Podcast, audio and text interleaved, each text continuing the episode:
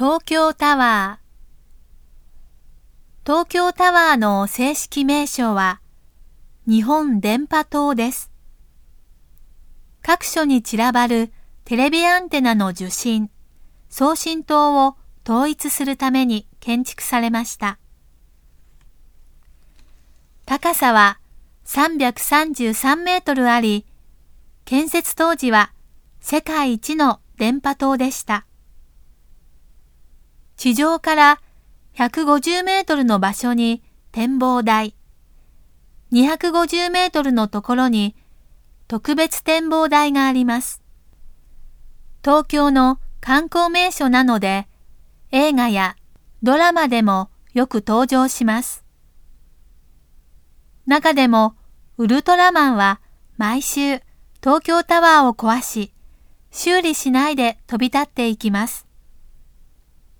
しかし、次の週になると何事もなかったように見事に修復されています。